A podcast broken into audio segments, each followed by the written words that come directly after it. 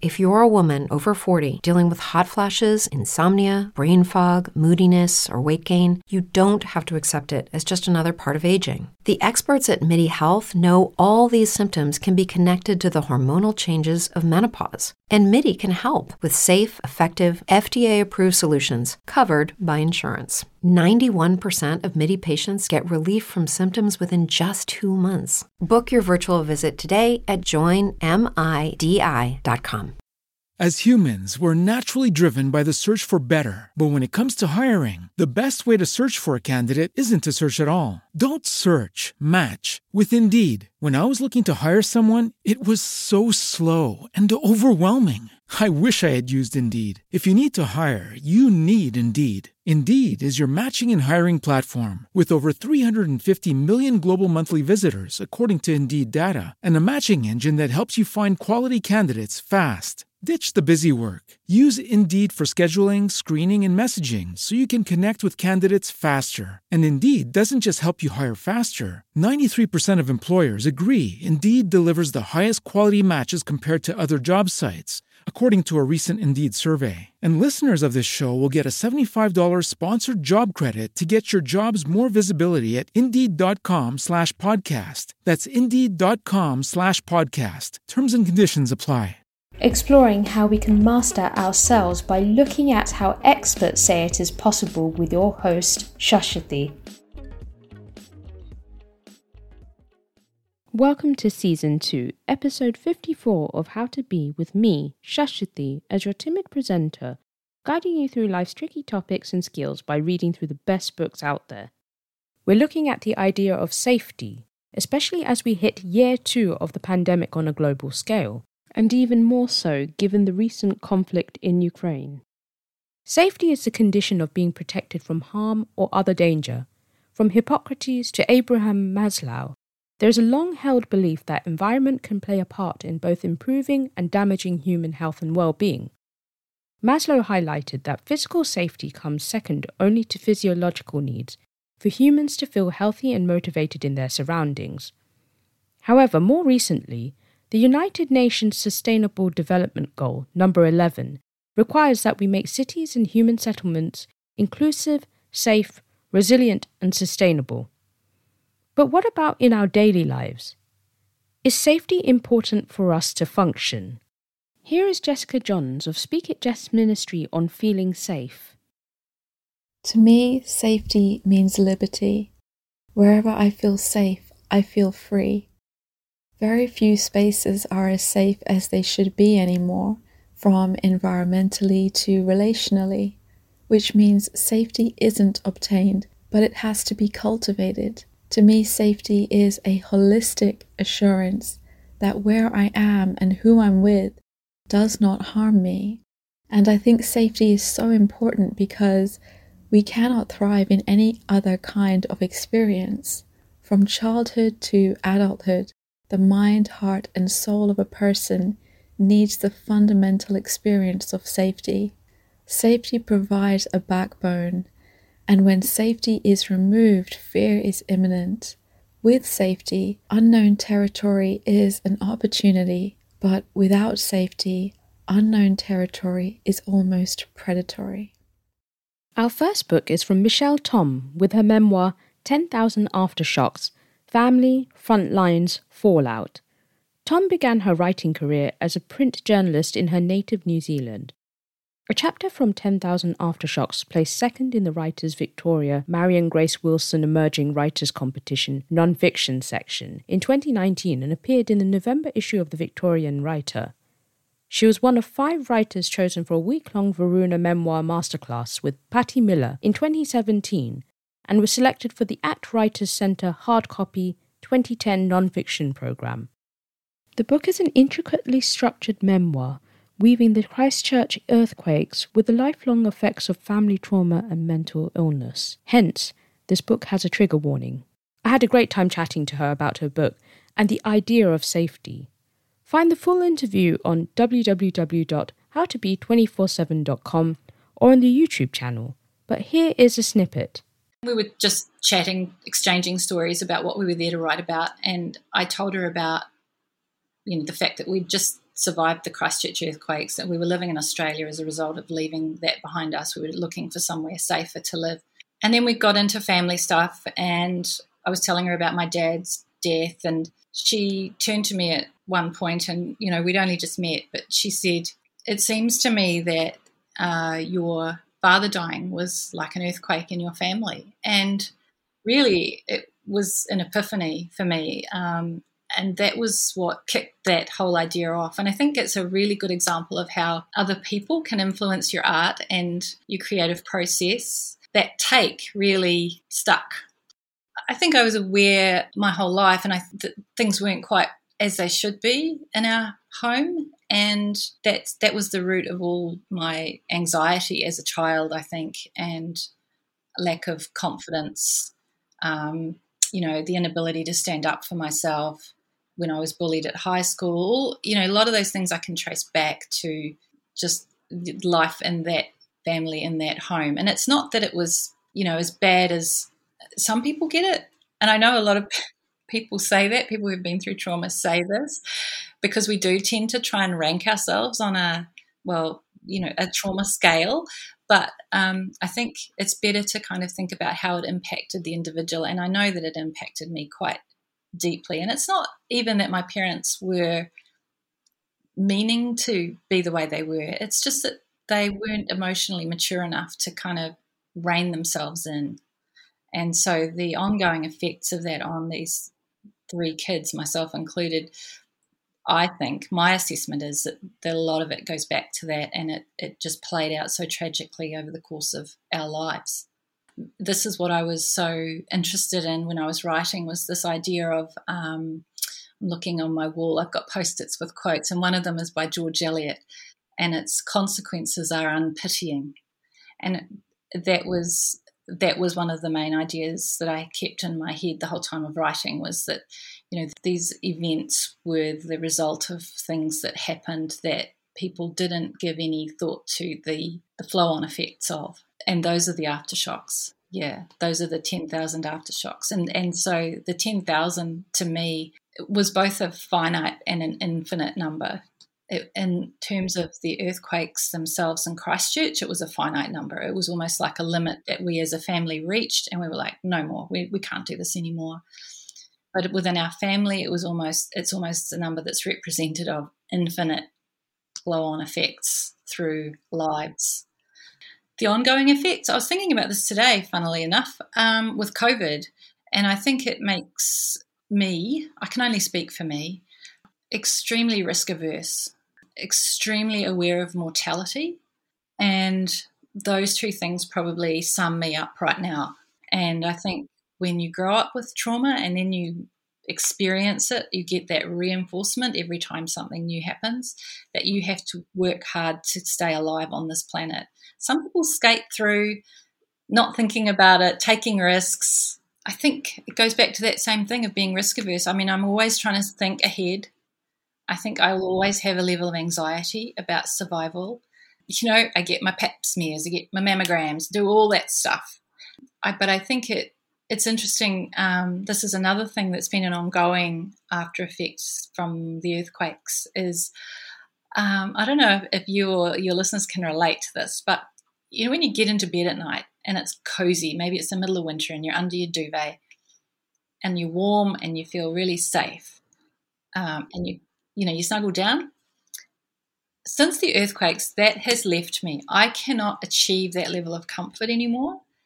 And I think it's to do with the fact that earthquakes used to arrive at all hours of the day and night. And even going to bed and do, you know, going into that ritual of snuggling in could be interrupted and was interrupted regularly at, at any time of the night, which would involve us racing to the to the boys' room to check that they were okay. While we were basically still asleep, we would be running in our sleep down the hall. And you know, I, I write in the book about how I felt like comfort that had slipped down the cracks somewhere and I'd lost it forever. And I have to say, I, I, I have not been able to get that back. And it, that pains me because I think there's nothing quite so delicious as that feeling, and I miss it. And I don't know if it'll come back. It may, it may over time, but it's been more than 10 years now.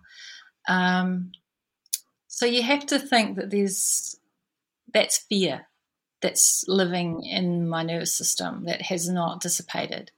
That's raised cortisol levels and that sort of thing. So, and then you, you know, you think about your health and what's that doing to you. And you can do what you can do, right? You do your yoga and you you exercise and you eat well and drink your water and all that sort of stuff. You get your therapy. But even so, that is still missing. And um, yeah, that is a, that I feel like that's been a price for that experience.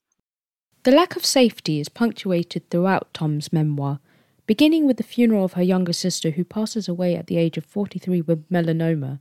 We are thrusted into raw grief straight away. She then recounts her story through five stages, the system used by seismologists to measure aftershocks.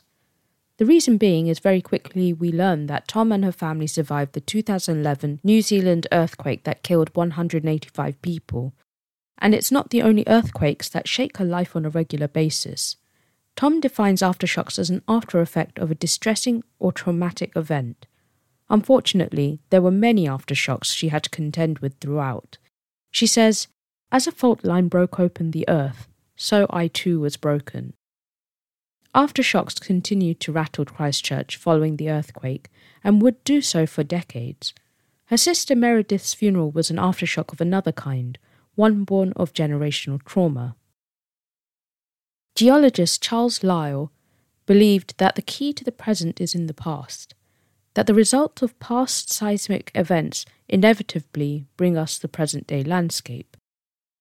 Hence, just as it is described in Stage 1, where immense seismic pressure accumulates in rocks for decades or even millennia, with its latent potential for catastrophe unseen and inevitable. Tom parallels a moment in her own life where subconsciously she felt violence in her household, even though she wasn't fully aware of it at this point in her younger years. Lack of safety meant anxiety roiled in her gut for decades. We feel the years of stress play out with these undulating time shifts in her narrative the emotional disarray that comes with unresolved childhood trauma. The juxtaposition is jarring, hearing that her teacher told her in 1979 that there were only two roads in and out of the city, and both would be severely damaged in the event of a large quake.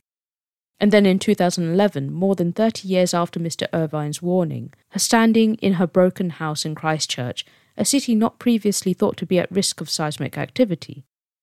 Similarly, Tom recalls that even though appearances had been important to her mother, her sister Meredith had become the scapegoat, and any violence she endured in the 1980s and kept quiet about later came out when she ended up in a psychiatric ward as an adult. So when Meredith was diagnosed with cancer, Tom believes that her sister felt she was not worthy of care, that she failed to place any value on her own health, because in a way she never was safe. Stage 2 states that broken rocks near a fault hold firm under pressure, and release moisture from fractures within.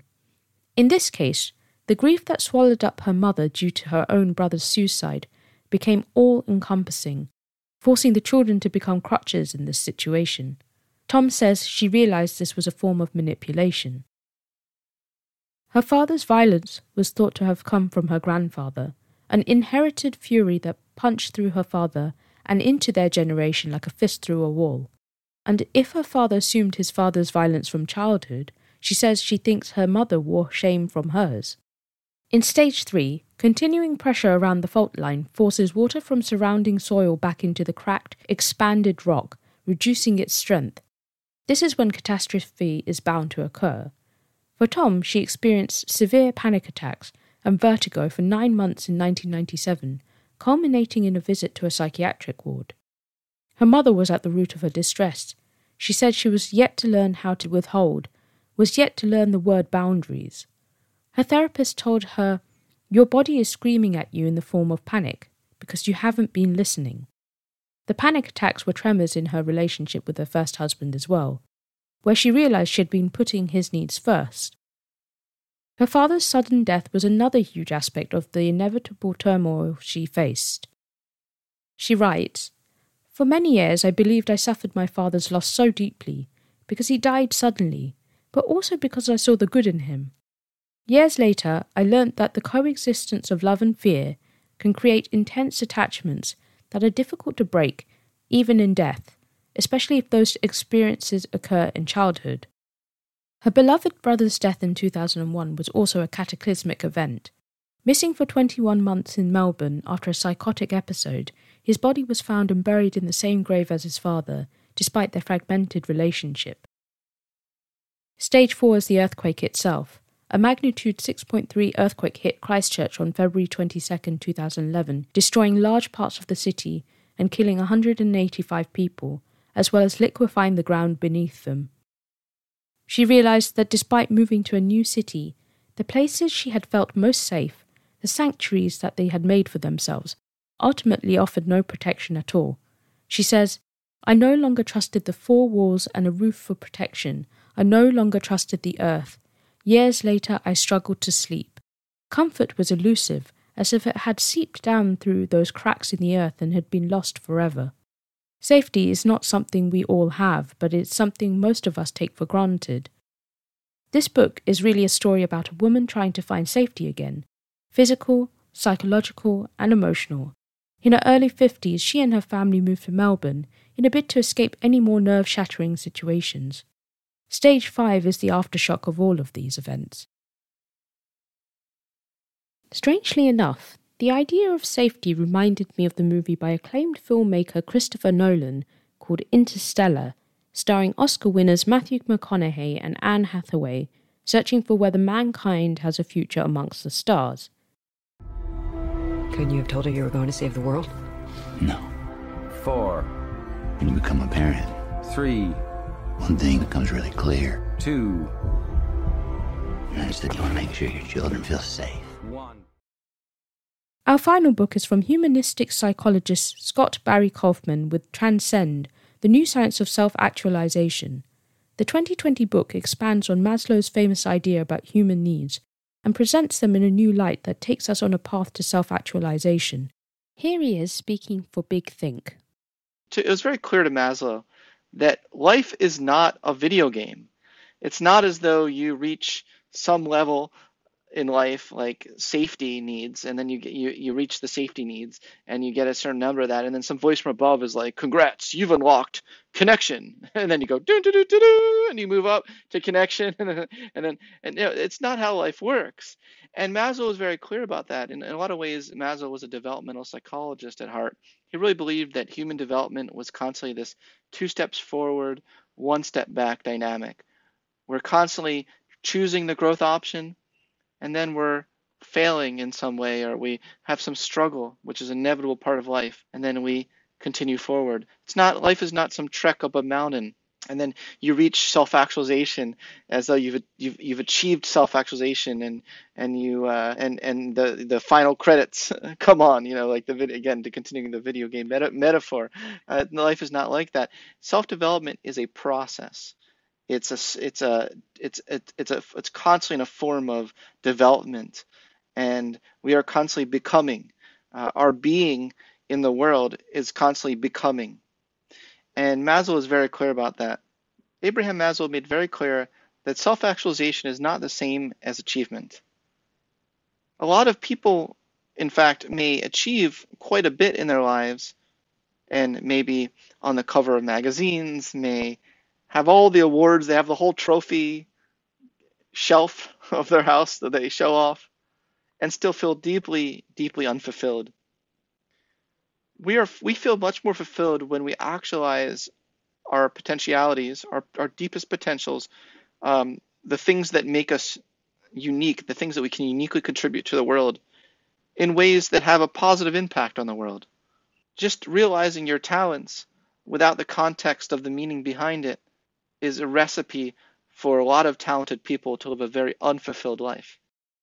If you're not aware of Maslow's hierarchy of needs, it is an imagined pyramid divided into five levels. You may have seen a picture of a pyramid divided into these five different levels on various networks. The base of the pyramid represents humankind's most basic need safety. The pyramid's tip represents our most abstract need self actualization. The idea is going through the different levels until you reach the top. except that may be a bit simplistic, and Maslow himself died in 1970 before he had finished his work. Maslow believed that the need for safety trumped every other need. When basic needs such as hunger aren't met, negative emotions can overwhelm us, causing all other feelings and concerns to fade into the background. Safety means stability, a sense of certainty, and having trust in our environment. It is the secure foundation that lets us take risks and explore the world. Our sense of safety comes down to how we relate to the people around us. One of the ways we relate to others is called attachment, and it begins in childhood. Every human is born helpless and completely dependent on the people taking care of it. An infant's sense of safety depends on its caregiver. If the caregiver is close and paying attention, the infant will feel safe and secure, and it will be willing to play and explore the world. But if the caregiver leaves or stops paying attention, the infant will get anxious and start trying to get noticed again, by crying, for example. From these interactions in infancy, we develop our attachment style. As we grow older, our attachment style plays a key role in our relationships. If we were lucky enough to grow up in a warm, caring environment, we learn to be attached in a secure way.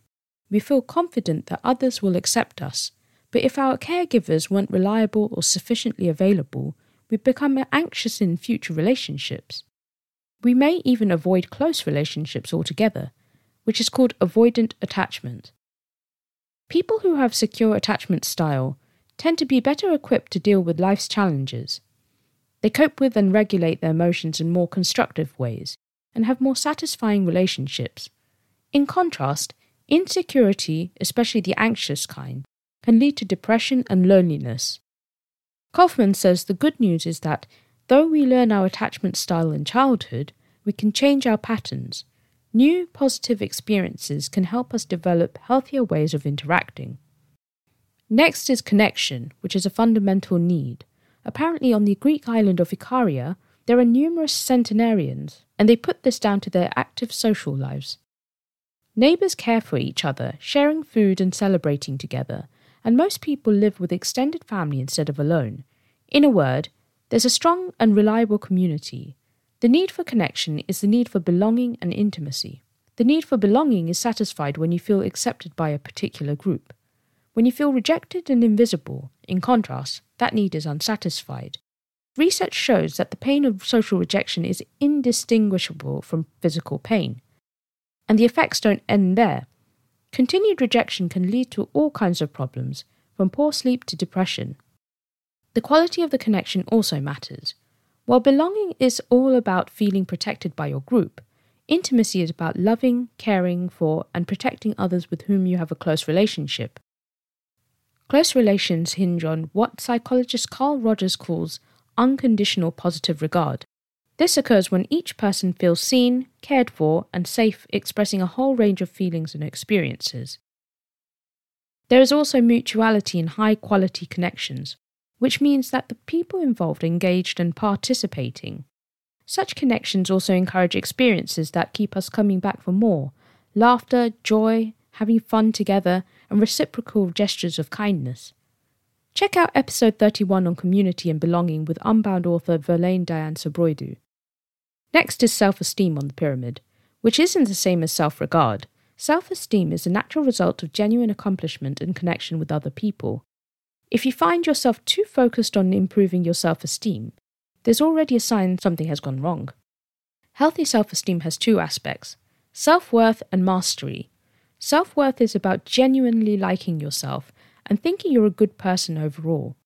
Self esteem is closely connected with how others hold you in their esteem. Our judgments about ourselves often factor in the judgments of others.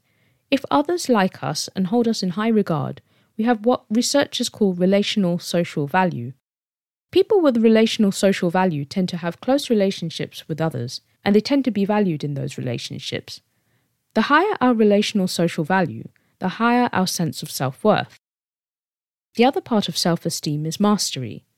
Mastery is the extent to which you can act intentionally, achieve your goals, and exercise your will. It comes down to feeling like a competent human being. But just like self worth, our sense of mastery depends partly on how others judge us. That's where instrumental social value comes in. That's the degree to which others see us having good qualities that are important for the common good. While you may have mastery in some areas, you may not in others, and compounded feelings of finding obstacles in your way can make some feel incompetent. On the other hand, if you regularly achieve your goals, you may feel an overall sense of mastery. Hence, the next step is exploration, which helps you to grow as a person. It is a desire to seek out unfamiliar information and experiences. There are two types of exploration. One is known as behavioral exploration, the other is called cognitive exploration. Behavioral exploration also has two components social exploration and adventure seeking. Social exploration is about engaging with people in a way that helps us learn more about them and the world. People who seek adventure are often driven by the desire to learn and grow, to overcome challenges and learn new skills, which makes them more resilient and tolerant of stress. Cognitive exploration itself has two parts. One is openness to experience. This involves things like appreciating beauty, getting absorbed in activities, and enjoying artistic pursuits. People who are open to experiences in this way also tend to be intuitive, empathetic, and in touch with their emotions. The second part is intellectual. It comes down to reasoning and understanding the world through abstract thought. It's the desire to learn new information and discover new ideas. The next is love, not the creepy, desperate kind, but more the reciprocal, nurturing kind. In his writings, Maslow distinguished between deficiency love, or D love for short, and love for a person's whole being. He called this latter type of love B love. D love is something we feel like we have to search and strive for. It's a need and it has to be satisfied. But that's not how B love works. People who love in this way don't need to receive much love at all. Their love is not about what's missing from their lives. Instead, they're focused on admiring others and giving. It's a shift from regarding love as something to be gotten to seeing it as something to be given, from depending on others and being rewarded with their love to loving the world at large. People who practice B love tend to be driven by self transcendent values. B loving people are also notable for high levels of tolerance, benevolence, and trustworthiness. They have character traits like kindness, humility, and forgiveness. Other people love being around them, but B loving people are also able to look after their own needs and assert themselves when necessary. They just do it in a way that remains caring and considerate of others. Above all, B loving people are able to integrate two aspects of human existence that might seem contradictory agency and communion. Agency involves independence and separation from others. It's about how much you're able to achieve your own goals and assert yourself. In contrast, community is about contact, openness, and participation, being together with others. B loving people manage to bring both aspects into harmony. They do this by going beyond the needs to receive love, maintaining high levels of self reliance while also staying engaged in satisfying relationships. Purpose is what gives our lives meaning, and you can organize all your actions so that each has significance. It also gives you energy to pursue your goals and encourages perseverance. Purpose often means having a calling, an overwhelming urge to follow a particular path in life, and for many, that calling is closely linked to work. Kaufman says the closer you are to seeing your work as a calling, as something you do regardless of pay, the more likely you are to be satisfied, not just with your job, but with your life in general. When you choose goals that focus on growth, like self improvement, creativity, or making the world a better place, pursuing them will tend to bring a feeling of well being which often isn't the case when you strive merely for money, power, or popularity. And choose for the right reasons. That means looking for goals that feel meaningful on a deep level. The most worthy goal won't give you a sense of purpose if it doesn't mean anything to you. The more your goals resonate with you, the more your motivation increases, and the more likely you'll be able to achieve them. The next is peak experiences, which means bringing a deepened sense of connection with the world a feeling of openness and curiosity. It is a paradox. The more the self dissolves and seems to merge with the world, the more self actualized one feels. This is the feeling of awe. Studies show that people who experience awe have increased life satisfaction, and they also tend to be more generous and less aggressive. This is where transcendence comes in. In a 1969 paper about its meaning, Maslow came up with 35 ways to define the term. It included a great variety of concepts, from loss of self consciousness to acceptance of the natural world to experiencing cosmic consciousness. Transcendence is not just one aspect of your life, it's about the entirety of your existence. It's about being the best version of yourself, mobilizing all your resources in service of this version and integrating them in a way that raises the standard for the whole of humanity. People who are transcenders are not just striving for happiness, health, or personal growth. Instead, they're driven by transcendent values and have a vision for the whole of humanity. They are devoted to a calling beyond themselves. This can include ideals like justice, truth, meaning, goodness, or beauty. The paradox is that transcenders are not necessarily happy. They may often feel frustrated when they can't realize their vision, or feel sadness about things like human cruelty. But they're also better able to integrate the good and the bad sides of life, and to feel less regret. In short, they integrate all aspects of human existence. They have the ability to look at the multiplicity of human needs in a non judgmental way, and see them not as conflicting, but as part of a harmonious whole. Experiencing transcendence means accepting different perspectives and being open to challenges and aware of the uncertainty inherent in human life. So, to sum up, Tom says in 10,000 Aftershocks that broken does not equate to weakness or hopelessness, it just needs time and care. She says that selfishness, in the form of radical self care, might be the highest form of courage, and the risk of judgment from others was a small price to pay to end generational trauma and bring back safety. Kaufman says in Transcend that human needs are all closely connected, and the greatest sense of well being and fulfillment comes when we can integrate them into a healthy whole. With our needs integrated, we have a base for growth and self actualization. We open ourselves to transcendent experiences and the possibility of becoming the best selves we can be, and it all begins with safety. I definitely understand that feeling of lack of safety, and it's taken years of battling insomnia to get to a steady point. How about you? What does safety mean for you? Please join in on the conversation by following at How to Be 24 7 on Instagram, Twitter, and Facebook, and subscribe on the podcast, which can be found via www.howtobe247.com. Please do leave a review if you enjoyed this. I'll leave you with Pearl Howie of Pearl Escapes, who has written the book Camino de la Luna, part two of the series of the same name, reading an extract from her book on this very topic. See you in two weeks' time. I can't imagine being on the Camino Frances, surrounded by other people, sleeping in dormitories. I feel this is stripping me bare. At times I feel so raw, like my heart is on my skin. And even in a four star hotel, surrounded by food, water, and fluffy towels, my nerves are still jangling. It seems at odds with what I discovered in the dark, but it wasn't courage. It was like discovering another lie, feeling it. Like I said to the girl in the hostel, this is not as dangerous as sitting around watching TV and eating junk food, or taking pills or antidepressants. Misadventure just makes the news. But without adventure, people shrivel up and die inside and outside. As humans, we're naturally driven by the search for better. But when it comes to hiring, the best way to search for a candidate isn't to search at all. Don't search, match with Indeed. When I was looking to hire someone, it was so slow and overwhelming.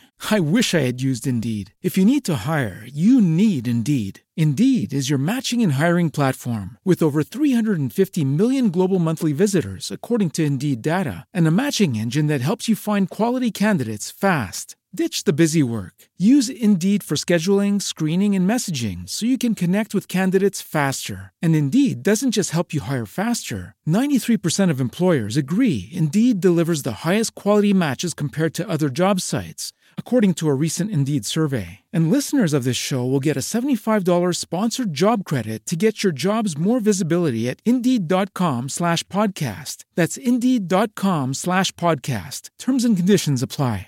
Judy was boring. Hello. Then Judy discovered ChumbaCasino.com. It's my little escape. Now Judy's the life of the party. Oh, baby, Mama's bringing home the bacon. Whoa, take it easy, Judy. The Chumba life is for everybody. So go to ChumbaCasino.com and play over 100 casino style games. Join today and play for free for your chance to redeem some serious prizes. ChumbaCasino.com. No purchase necessary. Void where prohibited by law. 18 plus terms and conditions apply. See website for details.